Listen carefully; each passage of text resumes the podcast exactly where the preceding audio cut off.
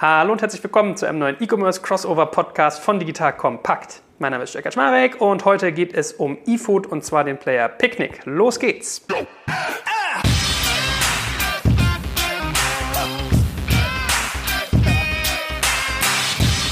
So, und wie immer in kompetenter Begleitung, heute besonders mannigfaltig. Also ich glaube, ich werde mir heute meine Airtime mal persönlich kürzen, weil so viele spannende Experten heute da sind. Einmal natürlich unsere beliebten Dauergäste, der gute Jochen Krisch und der liebe Alex Graf. Und dann haben wir mit dem Udo Kieslich noch einen tollen Gast hier. Fangen wir mit Udo doch mal an. Udo, als Gast herzlich willkommen. Stell dich noch mal ganz kurz vor. Ja, hallo, vielen Dank für die Einladung. Mein Name ist Udo Kieslich. Ich habe gute 30 Jahre Erfahrung mit Lebensmitteln und war vor ein paar Jahren Geschäftsführer von All You Need Fresh und freue mich über die Einladung. Einladung. Über 30 Jahre Erfahrung im E-Food, hast du gerade schon gesagt? Ja, also knapp 30 Jahre. Die erste Jahr war ja Flüssignahrung. Mann, Mann, Mann. Okay, ich wollte schon sagen, das hat sich aber gut gehalten. Hervorragend. Ja, und auch ganz schön, euch beide natürlich wieder dabei zu haben. Lieber Jochen, lieber Alex, guten Morgen. Hallo Joel. Moin, moin. Und ich möchte an dieser Stelle auch nochmal unsere ganzen Zuhörer aus der Lebensmittelbranche begrüßen. Da habe ich, glaube ich, die Hälfte auch getroffen auf der K5-Konferenz von Jochen, die sehr genau zuhören, was der Udo hier zum Thema Lidl, Rewe, Aldi und Co. sagt. Aber schöne Grüße hier nochmal vom Podcast-Team an die großen Player aus dem Lebensmitteleinzelhandel. Ja, ganz herzliche Grüße. No pressure, Udo, no pressure. Jetzt kommt ein kleiner Werbespot.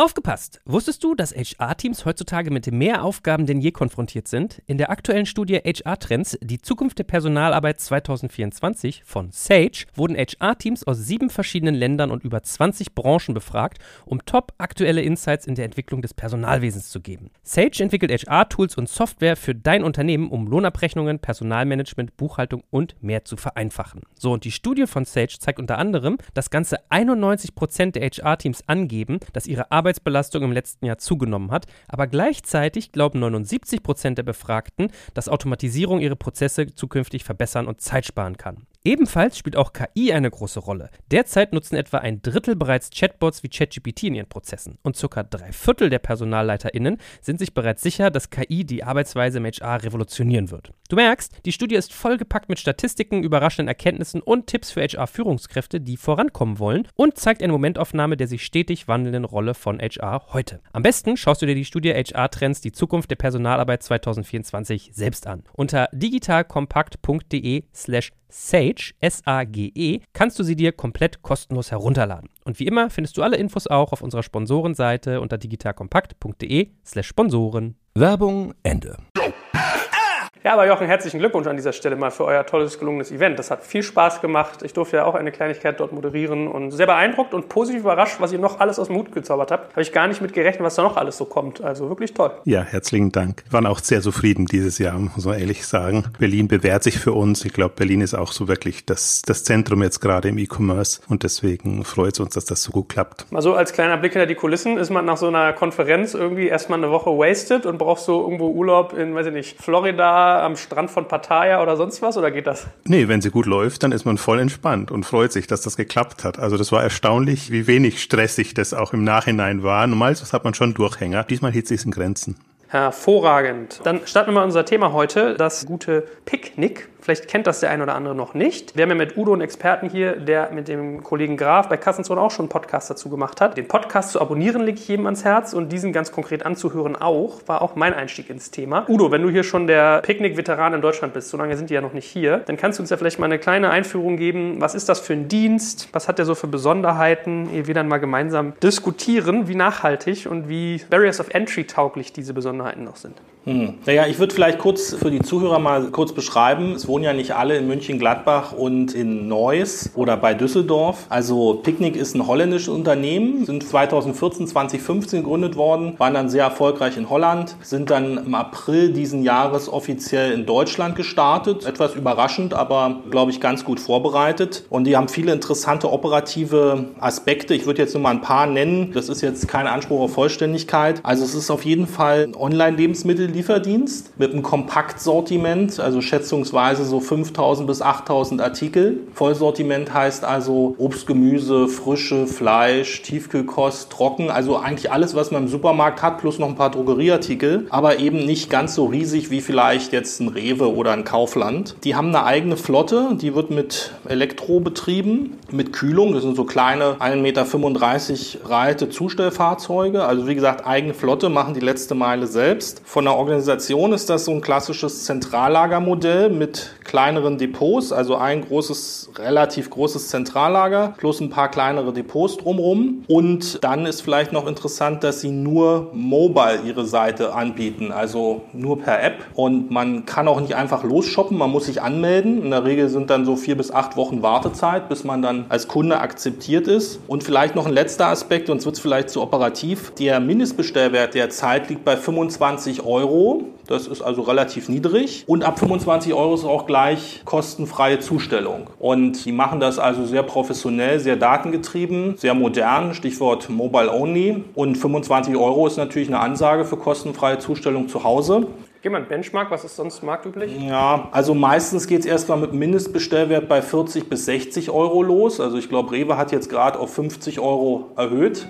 Und kostenfreie Lieferung ist meistens erst so ab 80, 100, 120 Euro. Da gibt es verschiedene Gründe für. Und ja, die haben recht guten Medienzuspruch auch gehabt in der Regionalpresse, in der Fachpresse, vor allem in Düsseldorf und jetzt in Mönchengladbach. Und auf Gruppenebene streben sie 300 Millionen Euro Umsatz an in Holland und in Deutschland. Das ist schon relativ beeindruckend. Und ja, wirbeln jetzt sozusagen den deutschen Lebensmittelmarkt durcheinander. Jochen, du hattest ja den Deutschland-Geschäftsführer bei euch auf der Konferenz. Und wenn ich richtig hier VIP Top Secret informiert bin, warst du auch schon mal an deren Lager, ne?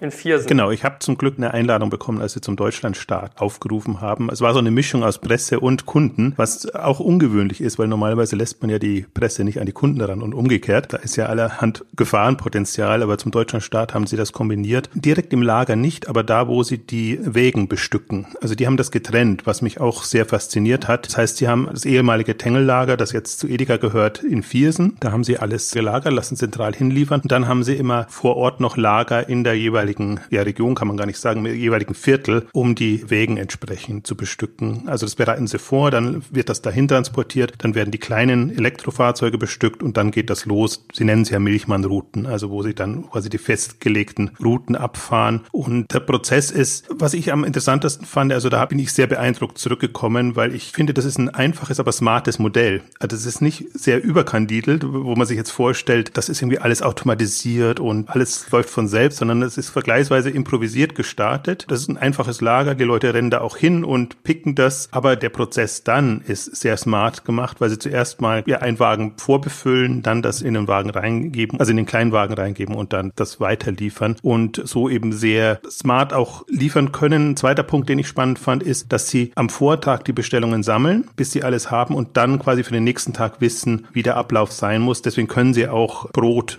Wurst etc. entsprechend ordern bei den umliegenden Bäckereien oder, oder eben Metzgereien und bekommen das im Prozess sehr gut abgebildet, sodass man wirklich das Gefühl hat, sehr frisch, sehr zeitnah, obwohl es gar nicht so zeitnah ist. Und wie muss man sich diese Wagen vorstellen? Also sind das so, weiß ich nicht, hat das so die Größe von so einem DHL-Auto oder ist das eher so ein Mercedes Vito, wie ich es jetzt hier von Dost Express zum Beispiel immer durch Berlin fahren sehe? Also sind das eher kleine Wagen, mittel oder eher groß? Und was würdest du schätzen, passt denn da so an Bestellungen rein? Also wir wollen ja nach hinten raus so Drop-off-Rate wird ja so eins der Themen werden. Das heißt, wie muss ich mir diese Lieferfahrzeuge vorstellen? Es sind eigentlich klein schnucklig aus. Also das sind wirklich sehr kleine Fahrzeuge. Udo weiß das besser, wie viel da reingeht. Ich habe es jetzt gar nicht so sehr im Kopf. Also ich denke mal, jede Bestellung besteht so je nach Warenmix so aus zwei bis drei Boxen. Und dann sind da, glaube ich, 36 Boxen, 36 bis 48 Boxen. Also die werden nicht mehr als 12 bis 15 Orders pro Tour mitnehmen. Aber die fahren ja dann auch in ihrem kleinen Kiez sofort wieder zurück zu diesem Depot, wo Jochen auch drin war. Da holen sie wahrscheinlich schon den Nachschub. Und die Routenführung ist halt extrem optimiert. Also die fahren jetzt, Beispiel Berlin, die fahren jetzt nicht einfach nach Charlottenburg und dann nach Lichtenberg und dann nach Tempelhof und dann wieder zurück nach Spandau, sondern die fahren im Prinzip wie so eine Perlenkette, optimiert durch ihre Kundendaten, durch ihre Shop-Logik entlang dieser Route, haben halt eine extrem hohe, eine überdurchschnittlich hohe sogenannte Dropdichte, kommen wir vielleicht nachher nochmal drauf. Und dadurch sind die Zustellkosten super niedrig. Dadurch gibt es halt enge Zeitfenster, also eine Stunde und später nochmal verengt 20 Minuten, glaube ich, oder 10 Minuten. Und dadurch gibt es halt einen super Kundenerlebnis. Vielleicht ein besonderes noch zu dem Wagen, weil der kann von außen bestückt und beliefert werden. Also normalerweise sieht man, wenn man die Lieferfahrzeuge rumfahren, sieht ja, dass die Leute einsteigen müssen und dann erstmal ihre Tüten, Pakete, Kisten etc. holen und die dann ins Haus liefern. Das ist alles von außen nutzbar. Das heißt, es gibt so Schiebe-Jalousien, kann man es fast sagen. Es ist ein bisschen stabiler, aber das zeichnet den Wagen auch noch aus. Also insofern, das ist ein sehr praktikables. Wie gesagt, einfach, aber smart gelöst eigentlich so auf allen Schienen, aber mit sehr viel Potenzial. Also die sind noch sehr jung und ich rechne schon damit, dass das in vier, fünf Jahren nochmal etwas anders aussieht, wie sie das machen.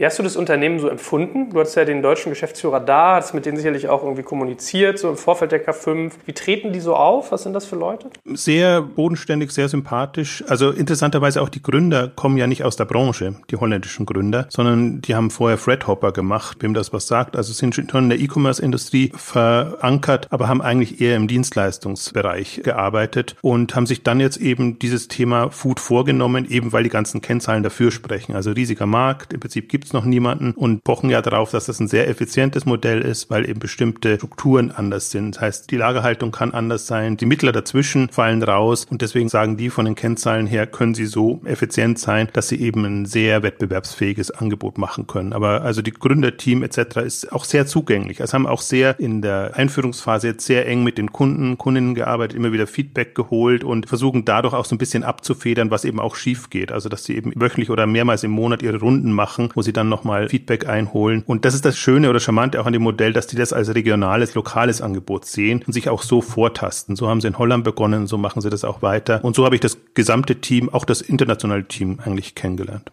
Alex, du hast ja mit Udo schon da schon sozusagen ausführlicher drüber gesprochen und wenn ich mich richtig entsinne, war euer Benchmark damals Okado. Also es ist ja so ein bisschen so, als wenn man die Metro und das KDW verheiraten würde, so von der Größe her und wie gesagt, also was ich bei Udo gelernt habe, bis hin zu irgendwie mehreren Dutzenden Sorten Frischfisch. Das ist so, was Okado irgendwie so hergibt. Was hast du für einen Eindruck gewonnen von Picknick, nachdem du es dir angeschaut hast? Was findest du so die spannenden Punkte daran? Ja, also erstmal möchte ich natürlich Mönchengladbach beglückwünschen, dass es jetzt nach der eBay-Initiative wieder im Zentrum der E-Commerce-Aufmerksamkeit steht. Das ist absolut gerechtfertigt und da freue ich mich ganz besonders. Ansonsten würde ich mal aus meiner Konsumentensicht Picknick beschreiben. Ich war bisher nur Rewe Online-Shop Gründer, als ich noch in Kiel gewohnt habe. Jetzt wohne ich auf dem Land, bin ich mir gar nicht sicher, ob es hier den Rewe Online-Service gibt. Und das, was ich da erlebt habe oder das, was ja auch relativ viele Kollegen erleben, ist ja, dass man nicht 100% sicher sein kann, dass die Produkte, die man bestellt, auch wirklich kommen. Man hat immer so Austauschprodukte. Wenn jetzt der Erdbeerjoghurt der Marke, die man haben wollte, nicht da ist, dann bekommt man halt den Erdbeerjoghurt einer anderen Marke Marke oder wenn es ein schlechter Picker ist, den Kakaojoghurt der gleichen Marke. Und am Anfang hatte ich halt gedacht, das ist nicht so schlimm. Das sind ja quasi maximal 1 von 20 Produkten, vielleicht eins von 10, irgendwas Verträgliches. Aber mit der Zeit ist mir klar geworden, dass die Kunden eigentlich zu möglichen 100% so Liefertreue akzeptieren. Das lernen sie halt von Amazon und von anderen Online-Services. Man akzeptiert eigentlich nicht, dass was, da was anderes drin ist, auch wenn es vielleicht sogar besser schmeckt oder billiger ist. Ne? Sozusagen, also das muss irgendwie sicher, sichergestellt werden. Und damit ist für mich erstmal dieser Vorteil weggefallen, den ja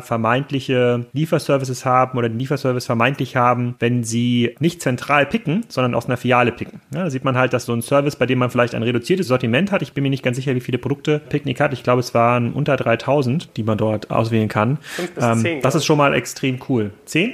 5.000 bis 10.000. Also ich, ich glaube, die, haben mit, die haben mit 4 bis 5 in Holland angefangen. Man kann die ja auf der App auch sehen, aber es ist ein bisschen mühsam, das durchzuzählen per Hand. Also die sind in letzter Zeit, ist das Sortiment aber größer geworden. Ich würde jetzt auf irgendwas zwischen vielleicht 5 bis 8.000 tippen in Deutschland. Ja. Okay, also wie gesagt, da war mein erster Eindruck, so aus der Kundenperspektive, das ist ja schon mal mega cool. Das macht einfach viel mehr Sinn. Und der zweite Punkt ist tatsächlich ja unser Bestellverhalten, auch mein Bestellverhalten. Auch ich habe bisher keinen Modus gefunden, in dem ich eine halbe Woche vorplanen kann, wie ich jetzt mit meiner Familie Familie esse oder meine Frau hat auch in diesem Modus nicht gefunden. Sie fährt halt trotzdem jeden Tag zum Supermarkt. Bisher war das Sky, das wurde ja von Rewe gekauft, also es sind irgendwie schon bei Rewe geblieben am Ende des Tages. Und da ist natürlich ein Modell, was diese ganze Lieferkostenfriktion rausnimmt und sagt, so für 25 Euro bringe ich das vorbei, macht es natürlich deutlich einfacher und passt viel mehr zu unserem Konsumverhalten als die Modelle, die eigentlich von mir fordern, dass ich einen Warenkorb zusammenstelle, der irgendwo bei 80, 90 Euro liegt, damit ich nicht so viele Lieferkosten zahle. Und das waren für mich so zwei Aha-Momente, ja auch in dem Podcast mit Udo, den ich da aufgenommen habe für Kassenzone, wo ich gesagt gesagt, ja krass, da kannst du also als neuer Markteintreter den vermeintlich riesen Handelsunternehmen, die hier in Deutschland den Markt beherrschen, tatsächlich mit einem etwas smarteren Modell den Schneid abkaufen und bedienst sofort eine deutlich größere Zielgruppe, die halt online affin ist, als die das bisher mit ihrem Modell konnten, was halt sehr, sehr stark in der analogen Legacy verhaftet ist. Und das ist so ein bisschen den Eindruck, den ich da gewonnen habe aus einer Geschäftsmodell-Kundenperspektive und alle Berührungspunkte, die ich bisher hatte, ob es jetzt der Frederik ist hier von Picknick in Deutschland, der das Deutschland-Geschäft führt oder auch so ein bisschen nach Holland rein, weil wir da jetzt ja mit Striker auch gerade expandieren, die sind wirklich sehr, sehr zugänglich, also ganz anders als andere Teams und wir reden ja hier schon von einem sehr großen Unternehmen auf der Bewertungsebene und sicherlich sozusagen einen der heißesten Assets überhaupt, da will ja jeder große Private Equity Fund rein. Deswegen ist das schon für mich so die E-Commerce-Überraschung 2018 bisher, muss ich schon ganz klar sagen. Also muss vielleicht noch ergänzen, weil du auch Ocado angesprochen hast oder generell kam jetzt bei Alex auch durch, dass viele Online-Lebensmitteldienste sich noch als Dienste für die Wochenlieferung sehen. Also tendenziell eben durch die großen Warenkörbe eigentlich eher das Ziel ist, mach einmal deinen Großankauf bei uns in der Woche, dann rechnet sich das für alle, also für dich und für uns natürlich auch. Das ist natürlich immer das, was im Vordergrund steht. Aber das ist schon so, wie Alex sagt, das ist einfach sehr kundenfreundlich, also hat auch ein paar Haken. Sprich, du musst natürlich zu der Zeit zu Hause sein und es wird dir nicht freigestellt, wann das sein muss, sondern die sagen dir halt im Vortag, glaube ich, wann sie kommen am nächsten Tag, also wann sie in der Route vorbeiziehen letztendlich. Und da musst du dann schon gucken, dass du zu Hause bist. Aber das ist alles trackbar. Also du weißt, wer kommt, wann er kommt, wie er kommt. Und deswegen, wenn man das häufiger nutzt, und das ist natürlich das Ziel von Picknick, genau andersrum, die eigentlich mehrmals in der Woche natürlich am liebsten kommen würden, dass sich das dann einspielt und dass man dann entsprechend angetan ist. Für mich ist es auch eins, letztes Jahr hat es mir Udo erzählt, davor hatte ich das nur von der Finanzierungsrunde wahrgenommen, aber nicht sozusagen, es gibt so viele, die in den Lieferdienstbereichen momentan Geld geben, dass man sich die nicht alle intensiv anguckt. Dann bin ich erst drauf gestoßen, habe mich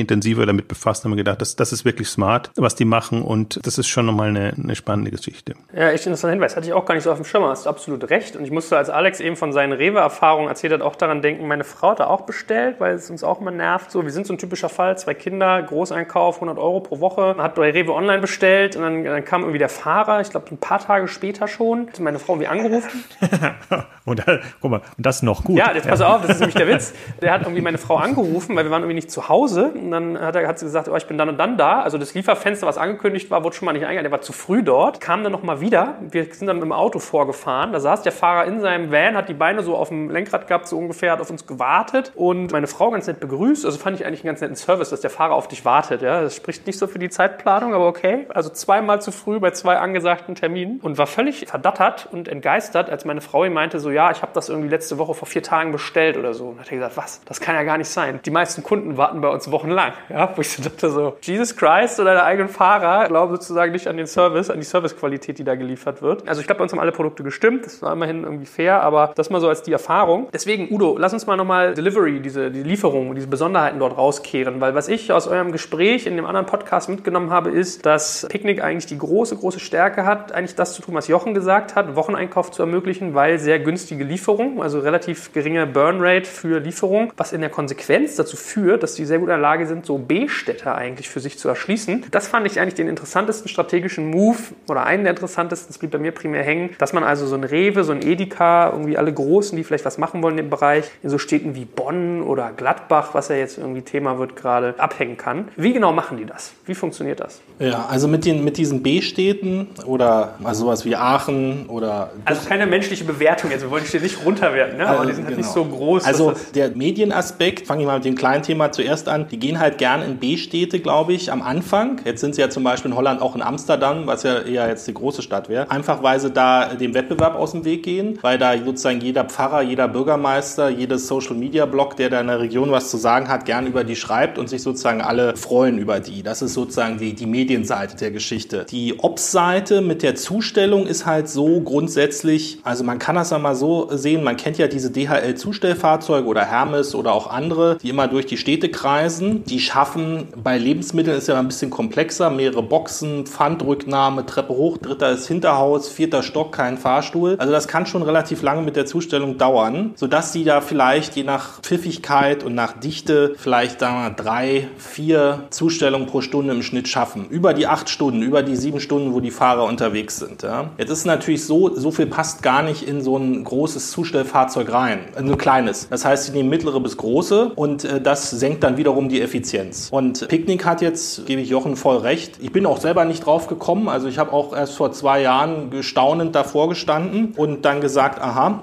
die haben halt dieses Problem ein bisschen zerlegt. Insofern ist das bei der Bestellung, also man kann bis 22 Uhr bestellen für den nächsten Tag, muss man sich auf einen Termin, auf ein Zeitfenster festlegen. Also man kriegt Montag, sagen wir mal 14 bis 15 Uhr, Dienstag 13 bis 14, Mittwoch 19 bis 20. So, man kriegt immer nur einen Termin in dem Kiez. Dann bestellen die Kunden, dann weiß halt Picknick Mitternacht, wie die Routenplanung ist. So, dann können sie sozusagen die Route so legen, dass die immer in dem Kiez entlang einer Perlenschnur fahren. Und wenn dann der Wagen leer ist, dann fahren sie sozusagen zurück zu diesem kleinen Depot. Und diese kleinen Depots, das hatte ja Jochen vorhin kurz angeschnitten, die werden wieder aus dem Zentrallager beliefert. Und diese Boxen, die die da in diese Zustellfahrzeuge reinfahren, die sind auch vorsortiert. Das heißt, die sind auch rückwärts sortiert. Das heißt, die wissen, ich stoppe bei Meier Stopp 1, bei Schulze Stopp 3, bei Lehmann Stopp 4. Und so packen die natürlich auch die Boxen. Das heißt, die machen die Markisen da hoch, nehmen die Boxen raus, klingeln, stellen die zu, nehmen das Pfand und die Kisten wieder mit und es geht weiter. Und sie schaffen damit eine Zustellquote von 5 bis 7. Und das ist natürlich fast doppelt so produktiv wie die alle anderen. Und eigentlich die Stückkosten sind fast noch geringer im Dauerbetrieb als die Paketkosten. Und das ist natürlich unheimlich charmant für die Kunden, weil die haben dann keinen Verpackungsmüll, sie haben die persönliche Zustellung. Es ist von den Produktionskosten super effizient. Und das Gemeine ist, je erfolgreicher die in einem Kiez werden, desto mehr fahrbare Außenwerbung fährt natürlich in dem Kiez auch durch die Gegend. Ich vergleiche das immer ganz gerne mit so einem Zirkus. Zirkus Roncalli nach Berlin kommt, ja, dann fährt Roncalli mit seinen Elefantenwagen und mit seinen kleinen Bollerwagen immer im Kiez rum und sagt, der Zirkus ist da. So. Und dann sagen alle Kinder, Mensch, Mami, lass uns in den Zirkus gehen. Ja? Und das machen die aber 365 Tage im Jahr. Die fahren immer im Kiez da mit ihren 20, 30, 40 Autos rum mit der Werbung und die sind ja auch sehr sympathisch. Und deswegen haben die da auf der letzten Meile einen extrem handfesten Vorteil. Und wie gesagt, je größer die werden, je dichter die werden, desto, sag mal, uneinnehmbarer wird der Vorteil und desto günstiger werden die. Und das ist natürlich ein USP, den so in der Form bislang keiner hatte. Kleine Einschränkung. Es gibt schon an der einen oder anderen Stelle Wettbewerber, die das sich anschauen und Sachen übernehmen. Jochen hatte ja bei seiner Seite da den Hinweis hier auf den Münchner Anbieter Fresh Direct. Die haben teilweise dieses Zustellmodell schon ein bisschen kopiert. Also die Idee ist jetzt nicht, kann man durchaus selektiv übernehmen, aber ist in der Form einzigartig. Jetzt kommt ein kleiner Werbespot.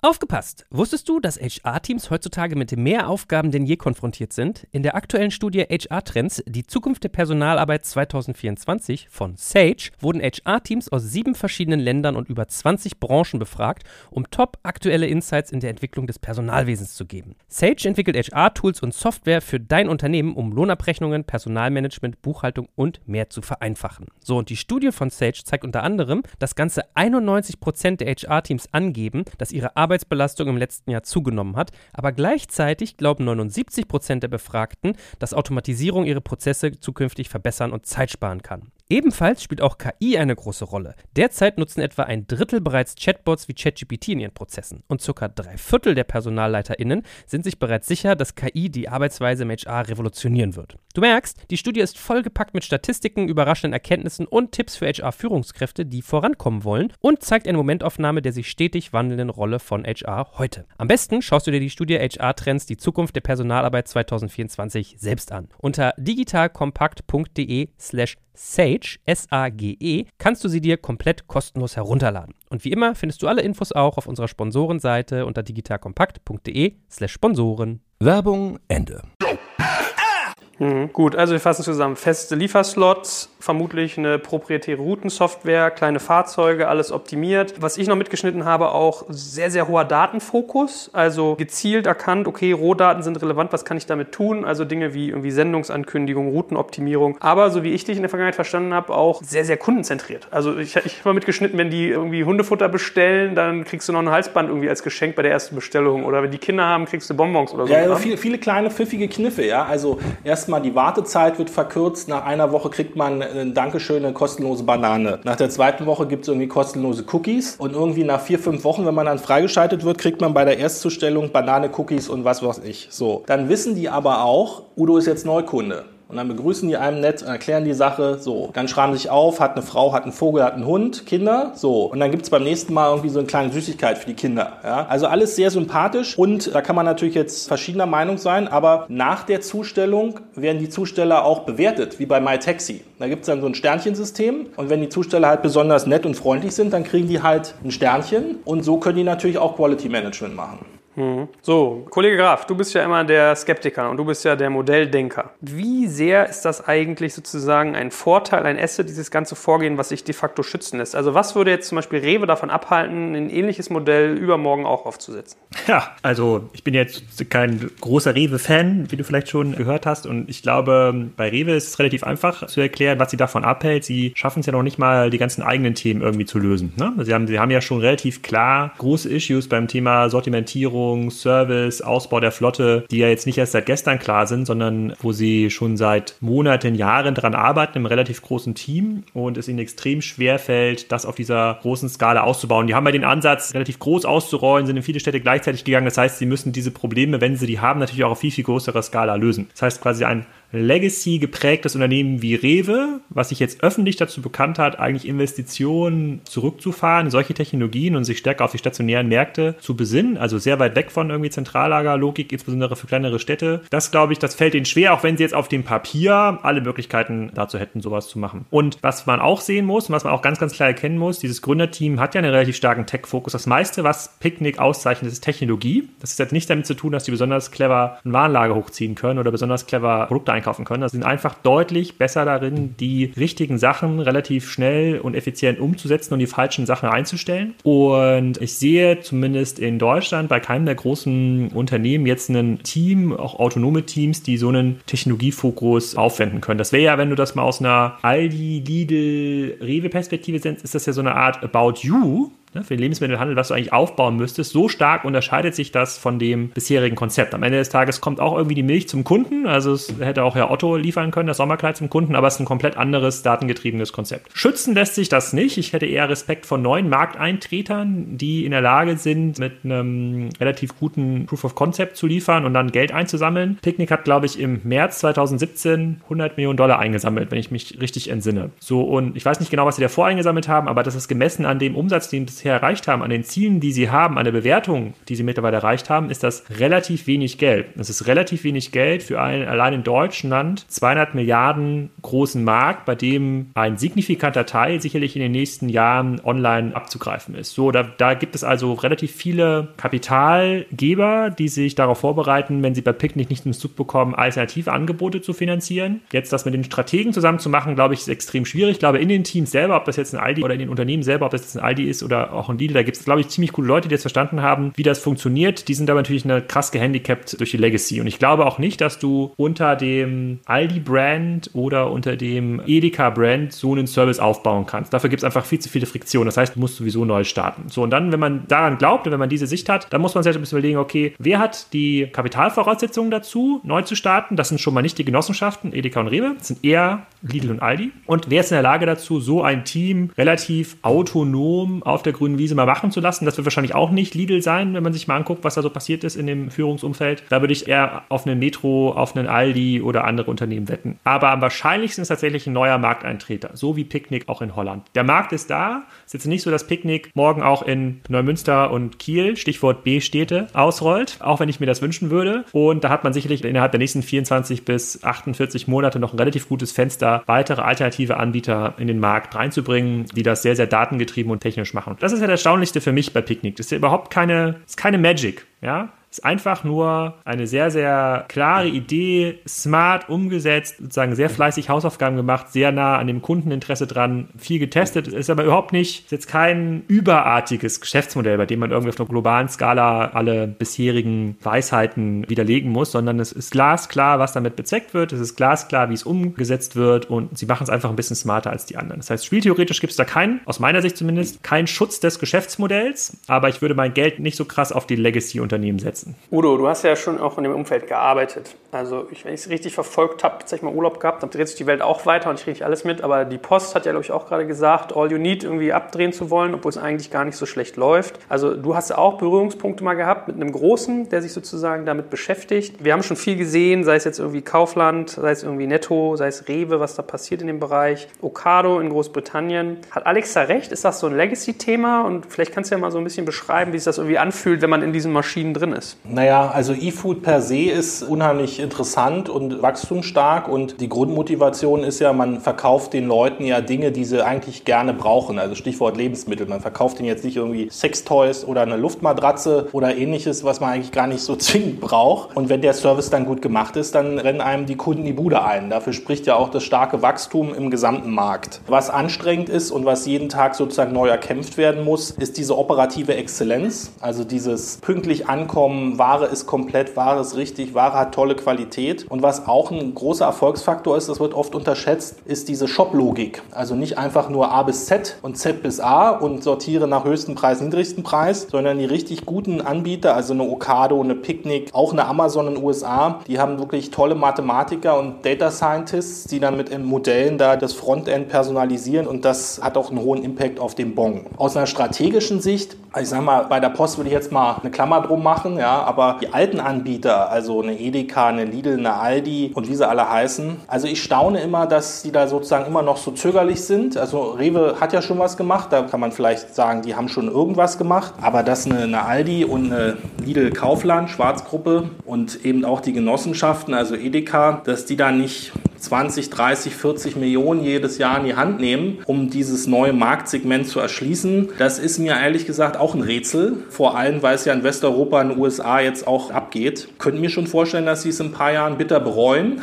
oder dass sie halt einmal den großen Scheck ausstellen und versuchen, Picknick zu kaufen. Vielleicht da nochmal einzuhaken. Ich glaube, das wäre fairerweise auch der smarteste Move. Ne? Sozusagen, momentan ist ja Picknick auch unabhängig. Jetzt ist es ein bisschen doof. Die Gründer haben ja schon relativ erfolgreich verkauft. Die müssen leider nicht exiten. Also hat keiner Druck. Die können auch jetzt ein 10, 20 Milliarden Unternehmen aufbauen. Ich weiß nicht, Udo hat das, glaube ich, im Vorfeld mal versucht herzuleiten, was immer die auch wert sind. Aber wahrscheinlich wäre es sinnvoller für einen der Großen, die tatsächlich zu kaufen, auch wenn das 2 Milliarden kostet. Jetzt ist wahrscheinlich sozusagen billiger und ein schnellerer Einstieg in den Markt, als das Versuchen selber aufzubauen. Naja, Edeka hat ja schon einen Fuß in die Tür bekommen. Also muss man auch nochmal erwähnen, dass die 20 Prozent an der deutschen Tochter schon mal haben, ob als strategische Beteiligung oder als was auch immer. Also hat mich so tatsächlich eher gewundert, dass ein holländisches Unternehmen für die deutsche Tochter dann nochmal andere Investoren reinnimmt, ohne die jetzt auch im Gesamtkontext zu beteiligen. Und Edeka hat ja durch die Tengelmann-Übernahme auch Bringmeister bekommen. Also finde ich eine spannende Konstellation, treiben da gerade ihr Bringmeister durchaus intensiv voran, eher in den großen Städten, ihr würdet sie A-Städte nennen, also Berlin und München. Und Picknick ist quasi für die anderen Bereiche momentan. Also es ist ja schon so, dass, dass sich was tut und ich glaube auch, das ist wahrscheinlich auch der Weg, dass es eher eine strategische Beteiligung wird oder dass man versucht jetzt,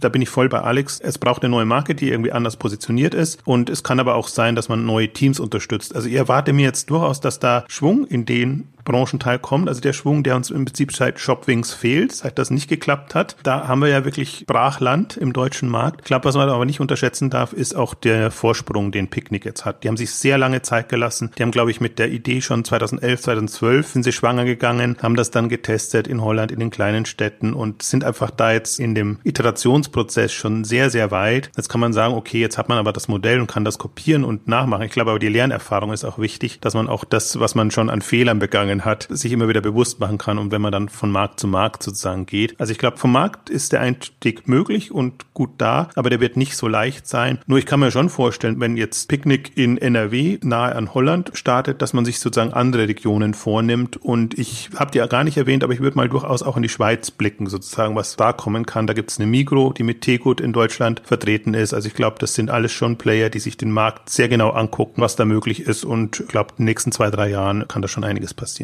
Ja, also ich würde das nochmal unterstreichen wollen, was Jochen sagte mit diesem Vorlauf. Also selbst wenn man jetzt strategisch intern den Schalter umlegt, bei welchem Vorstand auch immer, und sagt, ich lege hier einen Sack voll Geld auf den Tisch, 50, 100 Millionen, was kostet die Welt? Man braucht erstmal ein Team, man braucht dann ein Konzept, die Plattform, dann muss das erstmal erstellt werden, dann braucht man ein Lagermodell, da muss man viel testen. Diese ganze Lieferkette bei Picknick, also die Breite der Kartons, die Breite der Gestelle im Lager, die Breite des Autos, das ist sozusagen alles alles minutiös aufeinander abgestimmt. Die Shop-Logik, die Routensoftware, das ist jetzt nicht so, dass sie dann Baumarkt gefahren sind und gesagt haben, so einmal Routensoftware, einmal Fahrgestelle, ein E-Auto. Ja. Also ich würde mal sagen, die haben bestimmt 18 bis 24 Monate Vorsprung, bis jemand sozusagen was Vergleichbares von der operativen Exzellenz aufgestellt hat. Mal abgesehen von der Größe. Also 300 Millionen wollen sie dieses Jahr haben. Wenn sie jetzt mal konservativ mit 50 Prozent wachsen, dann sind die Ende nächsten Jahres bei 500 Millionen. Da ist bis auf Ocado in Westeuropa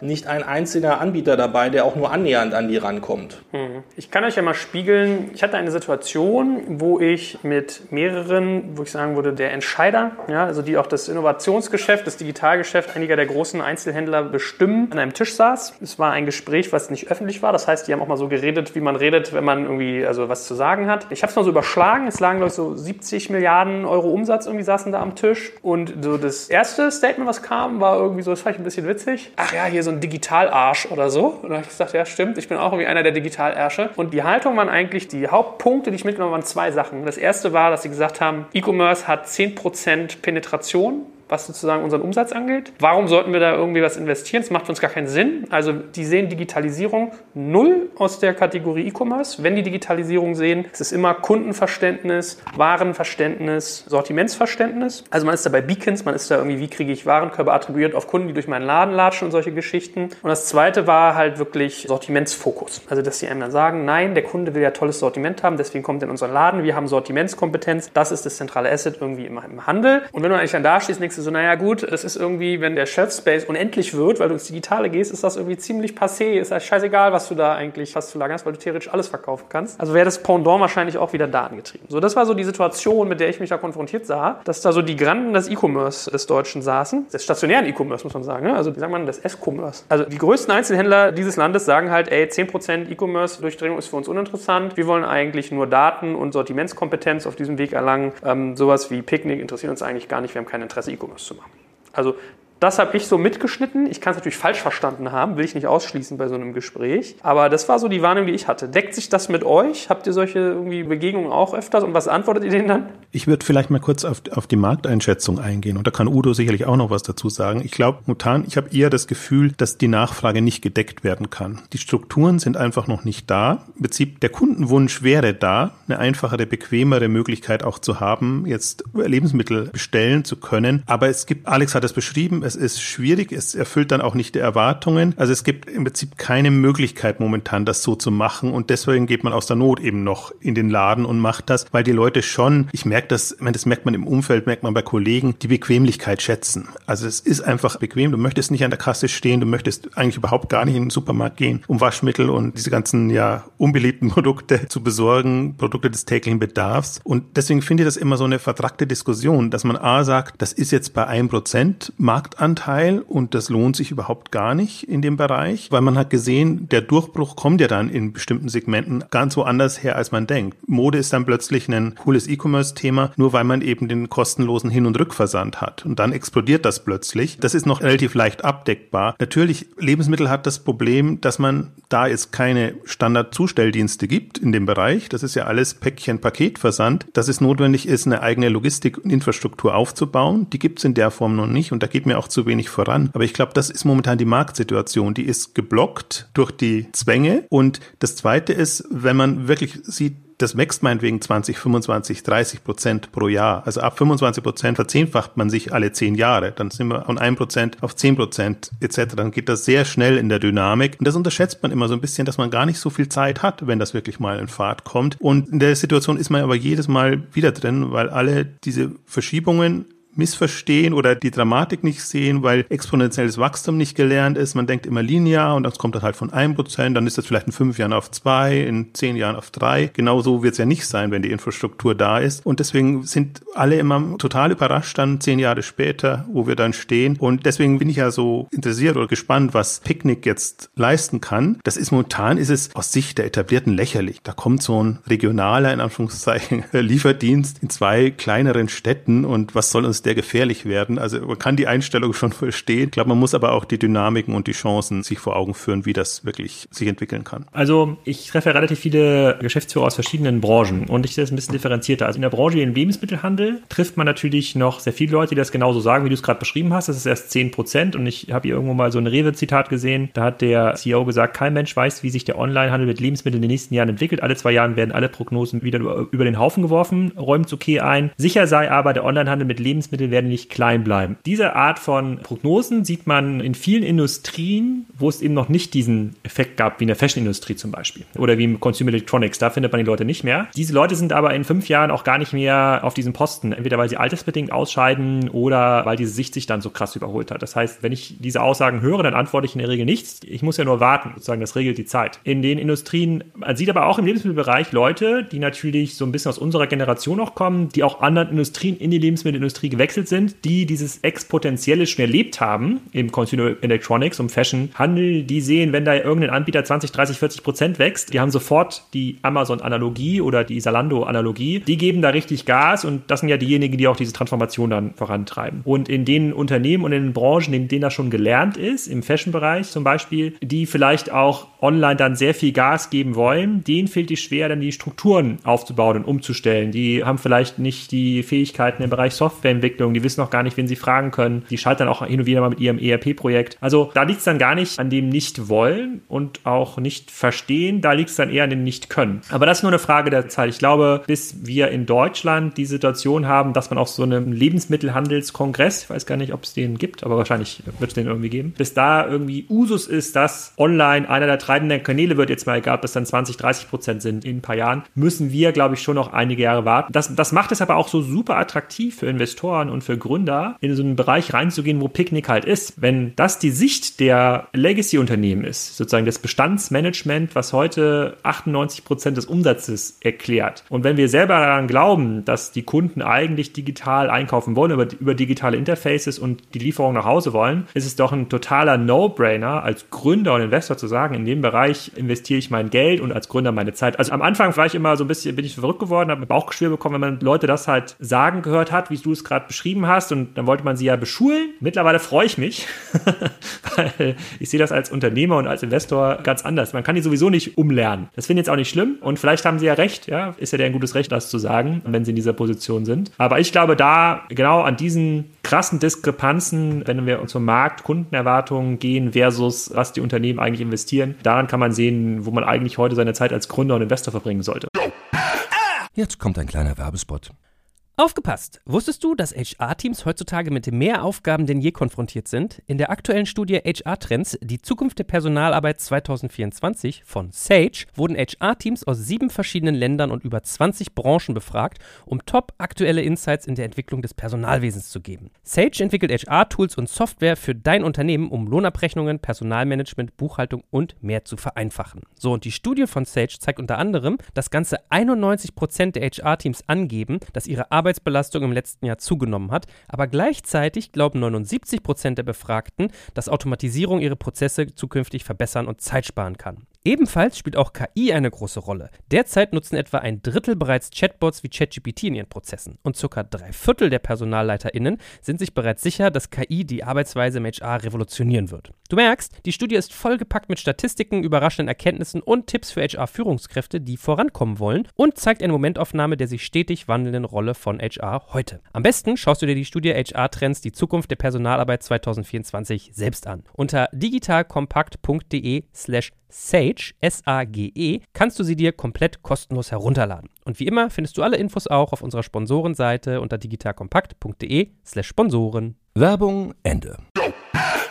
Udo? Ja, kann mich da eigentlich nur noch anschließen mit zwei Beispielen. Also wenn man jetzt im Stammmarkt ein Teilsegment hat, was mit Sicherheit in Deutschland die nächsten Jahre jedes Jahr 20 Prozent plus X wächst, dann muss man früher oder später eigentlich irgendein Angebot machen. Also dem Thema ausweichen wird wahrscheinlich nicht viel bringen. Der zweite Gedanke ist, ob es jetzt stimmt, können wir jetzt nicht nachprüfen, aber machen wir jetzt mal Benefit of the Doubt. Der Frederik Knaut hat ja gesagt, dass sie da in der Region Düsseldorf nach dem Start im April, dass sie da schon 10 Prozent Prozent der Kunden entweder als aktive Kunden haben oder auf der Warteliste. Also Picknick jetzt der Deutschland. Pick, Picknick Deutschland in der kleinen Region. Jetzt warten wir mal ab, ein Jahr oder zwei Jahre. Also wenn jemand 10 Prozent dann auch beliefert, das wäre schon ein ordentlicher Erfolg. Und was man ja auch nicht unterschätzen darf, ist, es wandert ja nicht der Durchschnittskunde zuerst ab, sondern es wandert, so wie Jochen das schon angedeutet hat, eher der Kunde ab, der eine gewisse Convenience-Orientierung hat, der vielleicht eine etwas höhere Zahlungsbereitschaft hat. Und wenn dann, sagen wir mal, 5 bis 10 Prozent der Kunden des Umsatzes weg sind, dann sind mit Sicherheit nicht 5 bis 10 Prozent des Profitpools weg, sondern wahrscheinlich eher so 15 bis 20. Und mit dem Rest eines sinkenden Marktes muss dann mit hohen Fixkosten, also Stichwort stationäres Geschäft, muss dann sozusagen der Legacy-Anbieter zurechtkommen. Deswegen, wie gesagt, ich verstehe es ehrlich gesagt nicht, dass sich da so viele noch so lange zurücklehnen, aber die Uhr tickt und das Weihnachtsgeschäft steht jetzt vor der Tür und man wird wieder sehen, alles ist ausverkauft, die Kapazitäten reichen nicht, aber die Kapazitäten werden ja auch jedes Jahr erneuert.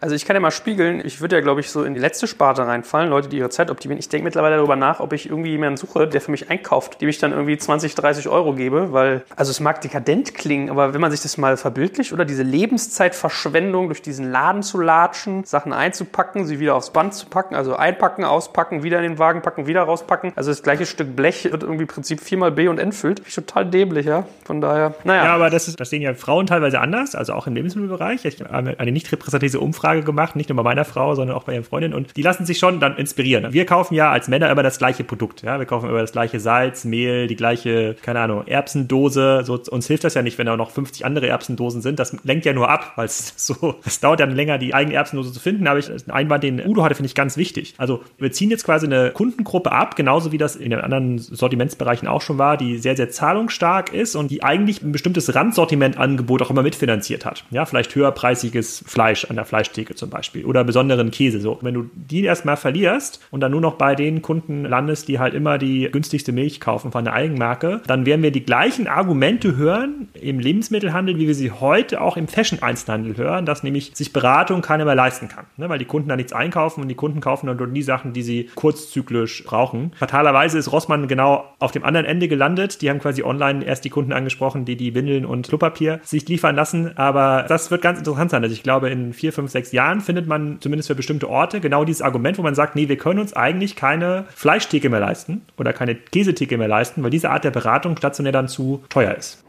Jochen, du bist ja irgendwie jemand, der Amazon Fresh sehr stark beobachtet. Ich habe mich damit noch nicht so stark auseinandergesetzt und wir haben dem heute noch gar keinen Raum eingeräumt. Wie beurteilst du denn Amazons Chancen in dem ganzen Markt? Das ist gerade ein schwieriges Thema, finde ich, Amazon Fresh, weil ich glaube, dass Amazon sich in gewisser Weise mit Prime Now selber überholt hat, was das Amazon Fresh-Thema angeht. Und dann haben sie in den USA Whole Foods übernommen, wo sie sich nochmal die Frage stellen müssen, warum überhaupt jetzt noch Amazon Fresh? Deswegen ist, glaube ich, auch so ein bisschen ein Grund, warum das in Deutschland nicht vorangeht. Wir haben jetzt zwei Städte, drei, wenn man die Hamburg-Belieferung von Berlin aus dazu nimmt, in denen das aktiv ist, wird aber nicht so forciert. Und jetzt weiß ich gerade nicht, ob das nicht forciert wird, weil es nicht funktioniert. Also sie haben sich ja in den USA fast zehn Jahre Zeit gelassen, bis sie das entsprechend getestet, optimiert hatten. Oder ob einfach gerade eine strategische Umorientierung, Weichenstellung da ist, dass man sagt, man möchte lieber eigentlich über das Prime Now Konzept, also eine lokale, regionale Belieferung, dann eben auch den Food-Bereich abdecken und vor allen Dingen dann auch als Marktplatzkonzept andere Partner mit reinzunehmen. Das ist ja bei Amazon eigentlich immer das Spannende. Also Amazon Fresh war eigentlich immer das Beispiel oder deswegen ist ja auch so ein bisschen was vorangegangen. Deswegen ist ja Rewe jetzt online. Deswegen hat ja auch Kaufland getestet und gemacht. Bisschen aus der Furcht, dass wenn Amazon Fresh kommt, dann kommen die sehr stark und dann ist da keine Chance mehr da. Jetzt ist fast wirklich Picknick das bessere Beispiel, weil man da auch sieht, die geben wirklich Gas und gehen sehr schnell voran. Und Amazon Fresh ist ja auch so ein Thema, was eben auf große Städte gemünzt ist. Ich finde genau das das Smarte. Also ich bin großer Freund von lokalen, regionalen Ansätzen in dem Bereich, weil ich glaube, Deutschland ist da als Land schwierig, national komplett das Thema auszurollen und alle glücklich zu machen, die bisher Supermärkte zu haben, denen auch eine Online-Chance zu geben. Ganz, ganz schwierig. Und da unterscheidet sich, finde ich, auch schon jetzt Deutschland nochmal von meinetwegen der Schweiz, wo ja Food gut funktioniert, auch von Holland, wo es vergleichsweise gut funktioniert, selbst von England, weil England sehr London fixiert ist. Also da ist ja nicht mehr ein paar Metropolen, sondern entweder machst du es in London oder machst du es insgesamt. Die meisten machen es dann eben in London. Also deswegen, ich bin bei Fresh, bin ich so ein bisschen, verfolge ich intensiv, finde ich interessant, aber finde ich in der Konstellation jetzt interessant. Ich glaube, jetzt Amazon, das Umdenken, was in den letzten drei, vier Jahren in dem Bereich bei Amazon passiert ist, ist, dass die lokale Belieferung, Zustellung das entscheidendere Thema ist. Wie bekommen wir das gelöst? Gelöst und dann ist quasi im zweiten Schritt wichtig, welche Produkte machen wir damit. Und ich glaube, an beiden Themen, da, da arbeiten sie auch noch. Also sowohl die Belieferung als auch zum Beispiel die Frische hinzubekommen. Das ist ja die große Herausforderung. Und das war ja immer das, was ich so als Feedback bekommen habe, auch in der Phase, wo sie versucht haben, Amazon Fresh in Deutschland einen Start zu bekommen. Das wurde ja jedes Jahr angekündigt im Herbst und wurde dann erst 2017, glaube ich, war es oder 16 etwas, dass sie sich keine Blöße geben wollten. Dass sie es wirklich so hinbekommen wollten, dass sie die frischen Produkte entsprechend beliefern können. Das war ihre große Sorge da dran und ist auch natürlich das entscheidende Moment in dem Bereich. Also deswegen ist gerade so ein bisschen on hold aus meiner Sicht und ich sehe gerade auch nicht, dass es aktiver vorangeht. Also Amazon hat auch mit ein paar Schwierigkeiten zu kämpfen, dass ihnen in Berlin der Prime Now Standort zum Beispiel abhanden gekommen ist, weil das eine Übergangslösung war, wo ein Gebäude jetzt eben komplett umgebaut wird. Deswegen mussten sie jetzt da vor die Tore Berlins gehen und können damit eben nur bestimmte Bereiche mehr abdecken. Also ich glaube, das ist, hat aber eher erstmal operative Gründe. Also ich muss wirklich sagen, da bin ich froh um einen Picknick. Ich gebe dem momentan größere Chancen. Dass das eigentlich so das Modell ist, auf das man gucken sollte. Amazon Fresh kann kommen, mag kommen, ist auch nach wie vor gefährlich, weil die Marktmacht von Amazon darf man nicht unterschätzen. Vor allem ihr Geschäftsmodell, das sie drumherum gebaut haben, das ist sehr stark, weil sie sehr viel Zusatzeinnahmen auch generieren. Aber das ist jetzt nicht so akut wie das andere Thema. Gut, dann können wir uns ja zum Abschluss mal den Spaß machen und mal so grob Bewertungsdimensionen von Picknick überschlagen. Und vielleicht hat uns ja der ein oder andere, den Alex eingangs gegrüßt hat aus dem Lebensmitteleinzelhandel, jetzt Lust bekommen, doch mal über sowas nachzudenken. Udo, was würdest du denn schätzen? Wir haben ja schon so ein paar Sachen irgendwie festgenagelt. Ich glaube, Alex hatte eingangs so ein bisschen angedeutet, dass mittlerweile so im M&A-Bereich solche Sachen wie Last Mile und E-Food durchaus als strategischer Wert irgendwie eine Rolle spielen bei der Bewertung. Wir haben die Umsätze, glaube ich, schon mal grob thematisiert. Was würdest du denn schätzen, wie viel so ein Picknick derzeit wert ist? Naja, also wir haben jetzt ja keine harten Zahlen, ja, aber Sie selber haben gesagt, Sie wollen 300 Millionen Ende diesen Jahres schaffen. 50 Prozent Wachstum sind Sie nächstes Jahr bei knapp 500 Millionen. So. Und Okado wird an der Börse mit mindestens dem Fünffachen des Umsatzes bewertet. Diese haben natürlich eine proprietäre Technologie, haben über eine Milliarde Umsatz und sind das einzige große gelistete Asset. Aber die sind halt auch sehr kapitalintensiv. Die bauen immer millionenschwere Fulfillment-Lager. Und Picnic scheint auch eher so ein bisschen Asset-Light zu sein. Also ich würde mich nicht wundern, wenn da ein Investor sagt, ich zahle mindestens den vier- bis fünffachen Umsatz von 500 Millionen. Also um das jetzt auf ein Schlagwort zu bringen, Unicorn sind die auf jeden Fall schon. Und da das meines Erachtens auch der einzige mittelgroße, schnell wachsende Asset in Europa ist, könnte ich mir vorstellen, dass das auch eine strategische Prämie rechtfertigt, weil wie gesagt, das selber bauen ist schwierig und für die Corporates eigentlich fast unmöglich. Und dann käme halt noch die Frage aus, weiß ich nicht, ein Kapitalinvestor, der dann vielleicht ein paar Jahre mitschwimmt, das wäre jetzt auch noch eine Option. Aber ich glaube, für die bisherigen Altinvestoren ist das ein ganz attraktiver Case. Du hast meinst sozusagen 300 Millionen Euro Umsatz dieses Jahr, ne? Haben, sie, Und, haben sie äh, selber verkündet. 2000 Und ich, de ich denke mal, das werden sie auch schaffen. Und die Umsatzzahlen 2017, 16 weißt du aber nicht, ne?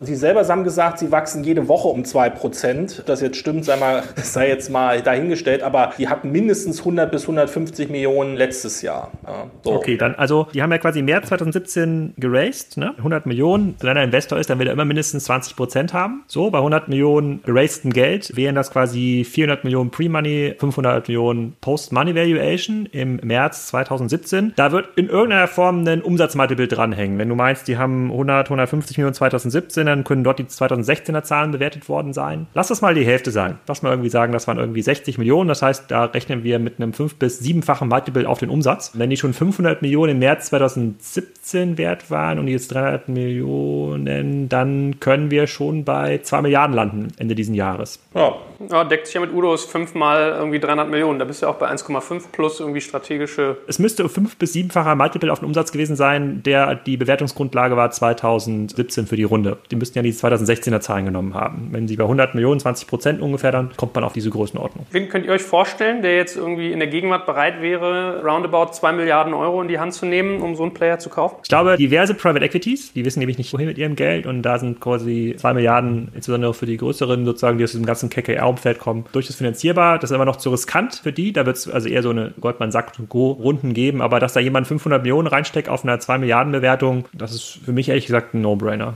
Amazon müsste doch eigentlich zuschlagen an so einer Stelle, oder? Also, wenn man sich so Whole Foods anguckt, Amazon kauft ja immer Human Capital, ne? Sozusagen, die kaufen in der Regel nicht so gerne sagen Assets ein. Da war sowas wie Whole Foods eher eine Ausnahme. Ja, aber wird ja da eigentlich auch passen, ne? Wenn irgendwie Udo kalkuliert, dass sie 24 bis 36 Monate Vorsprung haben, so auf den stationären Einzelhandel. Aber okay, anyway, haben wir mal ein Gefühl gekriegt, was da sozusagen schon herangewachsen ist, so unter dem Radar. Also auch mit kleiner E-Commerce-Penetration kann man anscheinend gute Firmen bauen, ne? Von daher, ich nehme das mal mit, ja, nehme ich mal mit, die Haltung von Alex in sich hineinzulächeln und zu warten, wenn die Fluter kommt. Ähm, von daher, nein, es war ein, ein spaßiger Ritt. Ich danke dir ganz herzlich, lieber Udo, dass du uns immer aufgeschlaut hast und euch auch, lieber Alex und lieber Jochen, natürlich für die strategische Analyse und freue mich schon sehr auf das nächste Mal. Ja, vielen Dank. Vielen Dank. Tschüss.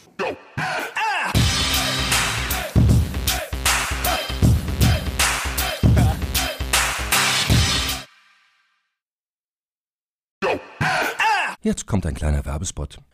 Aufgepasst! Wusstest du, dass HR-Teams heutzutage mit mehr Aufgaben denn je konfrontiert sind? In der aktuellen Studie HR Trends, die Zukunft der Personalarbeit 2024 von Sage, wurden HR-Teams aus sieben verschiedenen Ländern und über 20 Branchen befragt, um top aktuelle Insights in der Entwicklung des Personalwesens zu geben. Sage entwickelt HR-Tools und Software für dein Unternehmen, um Lohnabrechnungen, Personalmanagement, Buchhaltung und mehr zu vereinfachen. So, und die Studie von Sage zeigt unter anderem, dass ganze 91% der HR-Teams angeben, dass ihre Arbeit Arbeitsbelastung im letzten Jahr zugenommen hat, aber gleichzeitig glauben 79 Prozent der Befragten, dass Automatisierung ihre Prozesse zukünftig verbessern und Zeit sparen kann. Ebenfalls spielt auch KI eine große Rolle. Derzeit nutzen etwa ein Drittel bereits Chatbots wie ChatGPT in ihren Prozessen und circa drei Viertel der PersonalleiterInnen sind sich bereits sicher, dass KI die Arbeitsweise im HR revolutionieren wird. Du merkst, die Studie ist vollgepackt mit Statistiken, überraschenden Erkenntnissen und Tipps für HR-Führungskräfte, die vorankommen wollen und zeigt eine Momentaufnahme der sich stetig wandelnden Rolle von HR heute. Am besten schaust du dir die Studie HR-Trends, die Zukunft der Personalarbeit 2024 selbst an. Unter digitalkompakt.de slash